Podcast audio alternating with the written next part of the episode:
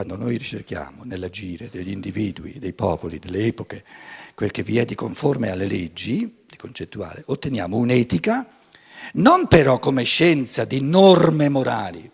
Questa etica per, no, per me non è una norma, ma è lo studio oggettivo scientifico di quali scopi, quali norme, quali motivi, quali mete gli esseri umani nel passato, o io stesso nel passato, hanno posto alla base delle loro azioni. Per la mia moralità verso il futuro non consegue nulla.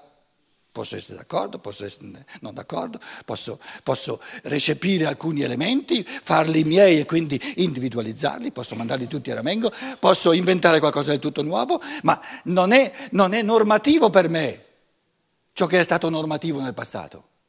Se lo rendo normativo per me è perché non sono libero, è perché non sono capace o non ho esercitato mai di creare qualcosa di nuovo. Se io una meta che c'è stata la trovo giusta per me in questo momento, significa che la riintuisco di nuovo, la metto insieme con la mia situazione, quindi vedete che ce n'è da fare, da aggiungere, non è che la, la recepisco tale e quale. Devo riintuirla, applicarla alla mia situazione e in questo processo di individualizzazione c'è un enorme cammino di intuitività, di pensiero intuitivo. Se invece la prendo tale quale sono un automa, un robot, e allora non sono libero.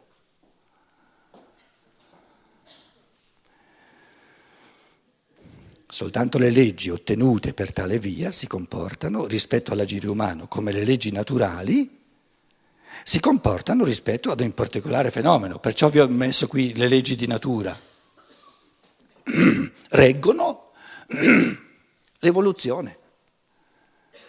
Le leggi di natura leggono, reggono l'evoluzione naturale, le, le, le, i motivi dell'agire umano reggono, sono leggi del comportamento morale, però del passato, ma non si identificano affatto con gli impulsi che noi poniamo a base del nostro agire. Se si vuol sapere in che modo l'azione di un uomo scaturisca dalla sua volontà morale, bisogna guardare in primo luogo al rapporto fra questa volontà e l'azione stessa. Conviene da principio, all'inizio, partire dal prendere in considerazione delle azioni nelle quali questo rapporto sia la cosa determinante. Dalla riflessione posteriore, scusate, mia o di un altro, sopra un'azione da me compiuta, può emergere quali massime morali siano entrate in gioco nell'azione stessa. Cosa ti ha spinto ad agire? Cosa hai voluto conseguire con la tua azione? Mentre agisco, mi muove la massima morale in quanto essa può vivere intuitivamente in me. Essa è collegata con l'amore per l'oggetto che io voglio realizzare per mezzo della mia azione. E noi ci chiedevamo qual è la massima morale più alta?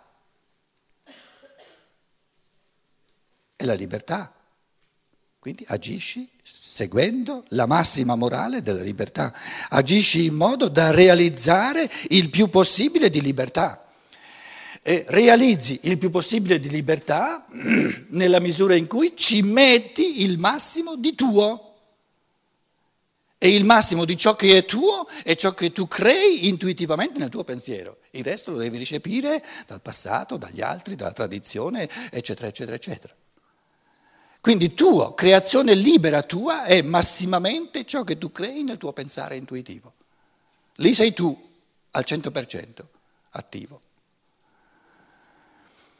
Ovviamente nessuna azione a questi livelli dell'evoluzione è del tutto libera, nessuno ha soltanto azioni libere, però stiamo dicendo eh, la misura di libertà nell'agire umano in un individuo è quanta misura lui ci mette di attività individuale, intuitiva, artistica propria, di creatività sua. E tutto ciò che recepisce sono, sono fattori di non libertà. Che ovviamente ci devono essere, però no, no, non è quello che va chiamato libertà e soprattutto non va messo come valore morale supremo. Perché il non libero è il fatto di natura. Ora, perché il fatto di natura non è il valore morale supremo?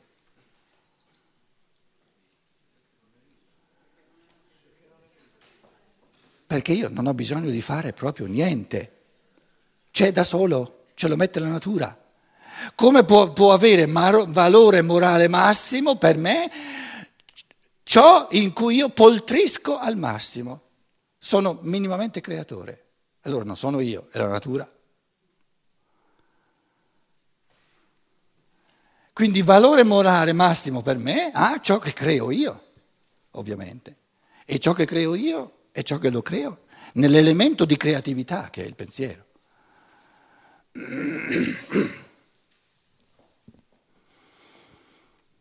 Mentre agisco mi muove la massima morale, in quanto essa può vivere intuitivamente in me. Essa è collegata con l'amore per l'oggetto che io voglio realizzare per mezzo della mia azione, soprattutto quando voglio realizzare la libertà, quando voglio realizzare la creatività del mio essere. Ma per realizzare la creatività del mio essere devo essere creativo. Io non domando a nessuno, a nessun uomo e neppure ad alcun codice morale se io debba compiere quell'azione, ma la compio appena ne ho concepito l'idea. Solo per questo essa è un'azione mia. Se uno agisce soltanto perché riconosce determinate norme morali, la sua azione è il risultato dei principi che si trovano nel suo codice morale. Egli è semplicemente un esecutore, un automa di ordine superiore. Gettate nella sua coscienza un impulso all'azione e subito l'ingranaggio dei suoi principi morali si mette in moto e svolge regolarmente il suo corso per compiere un'azione cristiana, umanitaria, altruistica, oppure un'azione per il progresso della civiltà. E fa il suo dovere.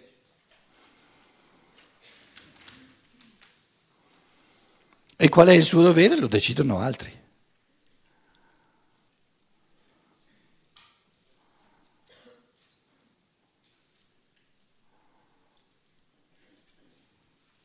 Solamente quando seguo il mio amore per l'oggetto, sono io stesso che agisco.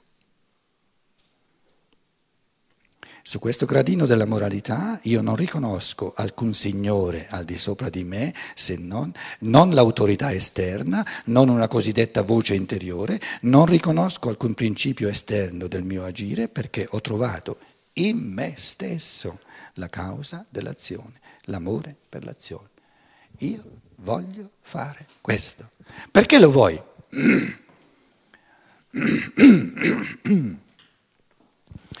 Allora, supponiamo che eh, lui descrive, prendiamo un'azione dove non è il dovere a muovermi, non è un comandamento a muovermi, a muovermi, non sono le aspettative, i ricatti altrui a muovermi, non è il, il, il, il, la necessità di guadagnare i soldi a muovermi, eccetera. Non c'è nulla che mi costringe, potrei fare a meno di fare questa azione, ma voglio farla, la, vo- la faccio perché, semplicemente perché la voglio. Che motivo è?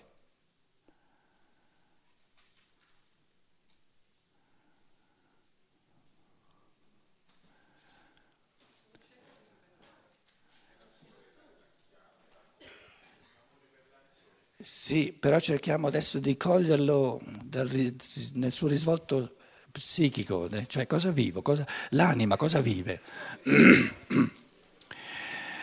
Perché questa azione mi, mi, mi appare così accattivante? Voglio, voglio farlo, voglio farlo, voglio farlo. Perché mi rende felice. È chiaro. La prima cosa da dire, mi riprometto una gioia. Chiaro, se no non, non la voglio, non, non la farei.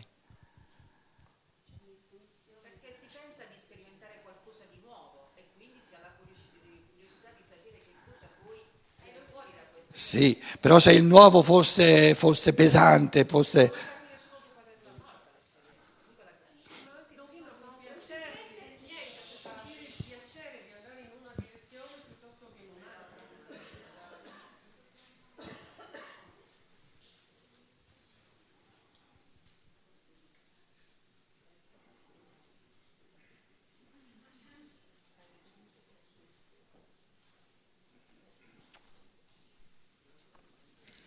non è semplice la cosa, eh? Diciamo che quando tiriamo via tutte le spinte estrinseche all'essere, non c'è più nulla che lo spinge. Resta la forza primigenia dell'uomo, che è quella della fiducia e dell'amore. Da sempre io vivo in un mondo che mi ha costruito. Io non sono mai vissuto in un mondo che mi ha distrutto, perché non sono distrutto, sono stato costruito. Quindi, diciamo, la forza della libertà sta nel fatto, nell'esperienza che poi eh, da, da, dal vissu, da vissuto psicologico va portato sempre più a coscienza, ma io ho fatto sempre l'esperienza di un mondo che favorisce l'umano, che, che vuole andare verso le punte supreme dell'umano. E allora, allora se adesso invento un'azione è perché mi... è nella natura dell'umano questa, questa forza della libertà, fai, sperimenta, perché tu puoi imparare qualcosa di nuovo da tutto. E questo imparare è bello. Avrai capito qualcosa di nuovo, avrai fatto un passo avanti. E tutto il mondo è costruito per l'uomo, non contro l'uomo.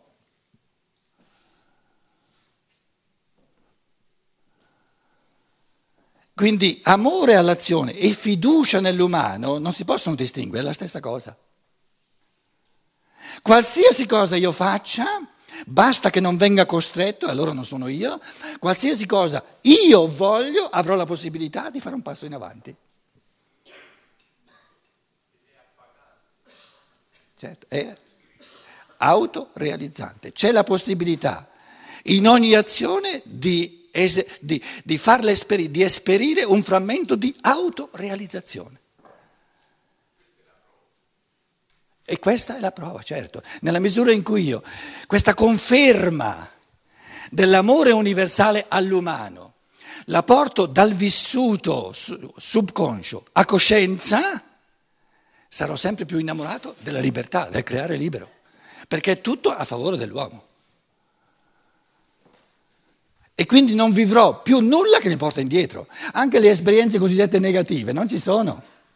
Perché un'esperienza cosiddetta negativa da cui io imparo e che poi evito è tutta positiva.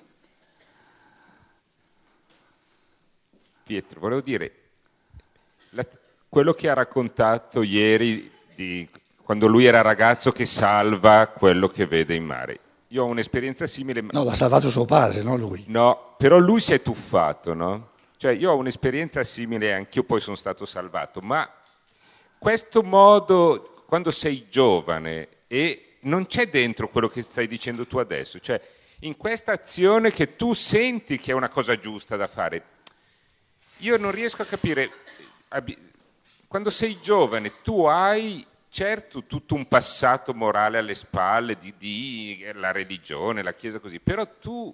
peschi in questa, in questa qualità di giusto, di vero, di fiducia, no? E per cui fai un'azione effettivamente senza pensarci, però è, è il, mo, il moto, è un moto positivo, è un moto di fiducia. Allora, io sto dicendo, questa innata fiducia nell'umano, eh. che è semiconscia, soprattutto nella gioventù, se portata a coscienza e recepita nel pensiero, moltiplica questa fiducia e quindi crea spazi sempre nuovi, sempre creazioni. Eh, Ma per cui anche eh, scusa. Il pensiero è eh, paga sempre essere liberi. Per cui noi però peschiamo in un mondo di oggettività, di giustizia oggettiva o no? Cioè perché in fondo è vero che tu agisci liberamente, però dentro di te muo- sei mosso da qualcosa che è oggettivamente buono, no? Sì, che favorisce l'umano. Favorisce l'umano, certo. Tutto, e tutto favorisce l'umano, è questo che sto dicendo.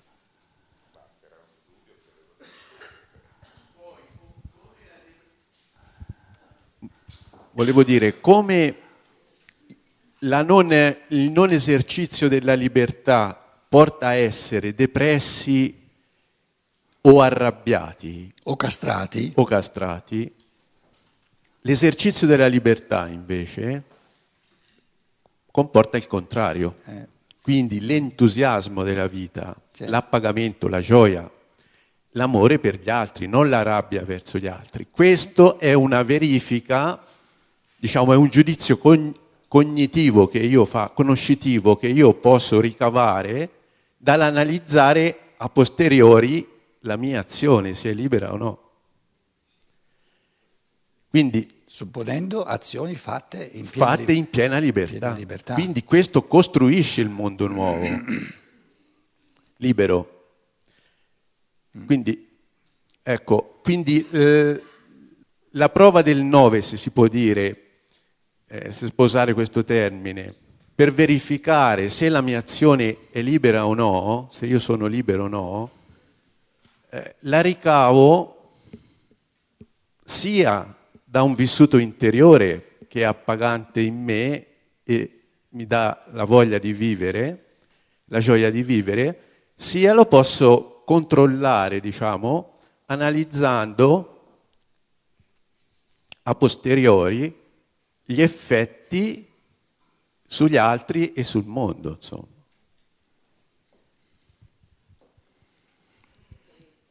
Vai benissimo, eh? Però tu adesso metti un po' l'accento eh, sull'ana- sull'analisi a posteriori. Però l'analisi a posteriori ti trovi di fronte a un eh, piatto cucinato che stai riscaldando la seconda volta. Invece, diciamo, questa attenzione alla crea- creazione libera è molto più convincente se nel creare liberamente, quando l'artista, la mamma che, che interagisce col bambino da artista dell'amore, che è un artista dell'amore, se non ha bisogno di recedere, che sia successo e lo guarda, perché guardandolo da di fuori è, è diventato freddo, è caldo quando è a caldo.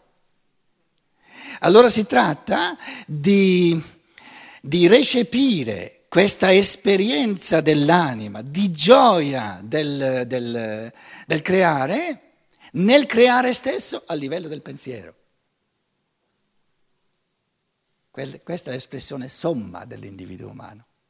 A posteriori, lo, lo vedevamo nella prima parte della filosofia della libertà, il pensare percepito dopo che è stato pensato risulta una cosa fredda, perché è calda soltanto mentre si pensa. Meglio creare che ricreare. Ecco, meglio creare che ricreare, bravo. No? Meglio creare che ricreare. Perché lo faccio io. Quindi, sic- siccome noi nel versante del pensiero abbiamo soltanto ricreazione, allora cerchiamo il fatto morale, perché sul versato della moralità abbiamo la possibilità di creare. E perciò lì calza di meno questo volersi tirare via per guardarlo da di fuori, capito? Quindi ricreare semmai serve per creare. Per, per ritrovare la voglia di creare. Per ritrovare la voglia di creare. Adesso arriva qui, eh, arriviamo al centro de, della, dell'amore per l'azione, perché poi l'amore per l'azione è... Più, più tardi poi Steiner l'ha ancora precisata questo amore per l'azione, perché l'amore per un'azione non è del tutto libero, perché voglio una certa azione. Quindi in un certo senso soggiogo il volere, la libertà e la, la strumentalizzo per conseguire un'azione, per conseguire un risultato. Invece, invece l'esperienza non è l'amore all'azione, è l'amore all'agire. Importa nulla cosa salta fuori. Indipendentemente dal risultato. Dal risultato. Adesso ci arriviamo, questo è un nodo importante nella, nella filosofia della libertà. Gettate nella sua coscienza, questo è il fenomeno opposto, un impulso all'azione e subito l'ingranaggio dei suoi principi morali si mette in moto e svolge regolarmente il suo corso per compiere un'azione cristiana, umanitaria, altruistica oppure un'azione per il progresso della civiltà. Solamente quando seguo il mio amore per l'azione, per l'oggetto, meglio ancora, il mio amore per l'agire, il mio godimento di essere creatore nell'agire, sono io stesso che agisco. Su questo gradino della moralità io non riconosco alcun signore al di sopra di me, non l'autorità esterna, non una cosiddetta voce interiore che mi, mi crea rimorsi, mi crea problemi di coscienza, via. Non riconosco alcun principio esterno del mio agire perché ho trovato in me stesso, in me stesso la causa dell'azione. Cosa voglio conseguire? Cosa voglio? Cosa voglio? Cosa vuole l'uomo? Il godimento del creare. È il massimo che c'è. Risulta che la creazione non è la migliore che ci sia, non importa nulla, l'importante è godersi il creare.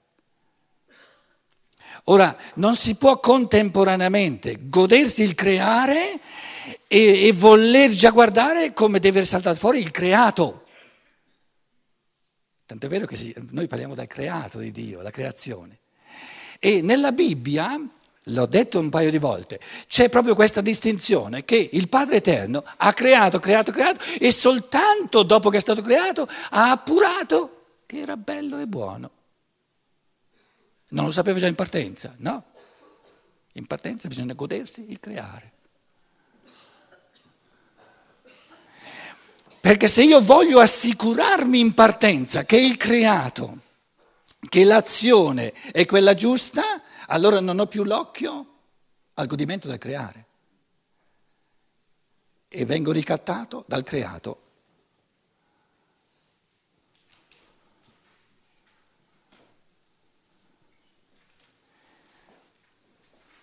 Allora, cos'è questo amore all'azione? Perché, perché certo, amore all'agire, no? È un amore all'azione, devo compiere un'azione. Cos'è questo, questo impulso primigenio di fare qualcosa perché mi dà gioia? In cosa consiste la gioia? So già in partenza, so, parto dal presupposto spontaneo che ogni cosa che faccio, da ogni cosa che faccio, posso imparare qualcosa. Ogni cosa che faccio mi fa crescere nel mio essere. Questo è l'amore. Quindi alla base dell'amore per l'agire c'è la certezza assoluta, inconscia, che ogni agire ha la possibilità di far pa- fare passi in avanti. Ogni situazione va bene se io vado bene, se io sono creativo nella situazione. Quindi essere creativi è sempre possibile. E quando io questo possibile lo realizzo, di meglio non c'è. Non c'è di meglio, è quello che diceva lui là dietro, non c'è di meglio che essere creativi. Cosa poi salta fuori è secondario.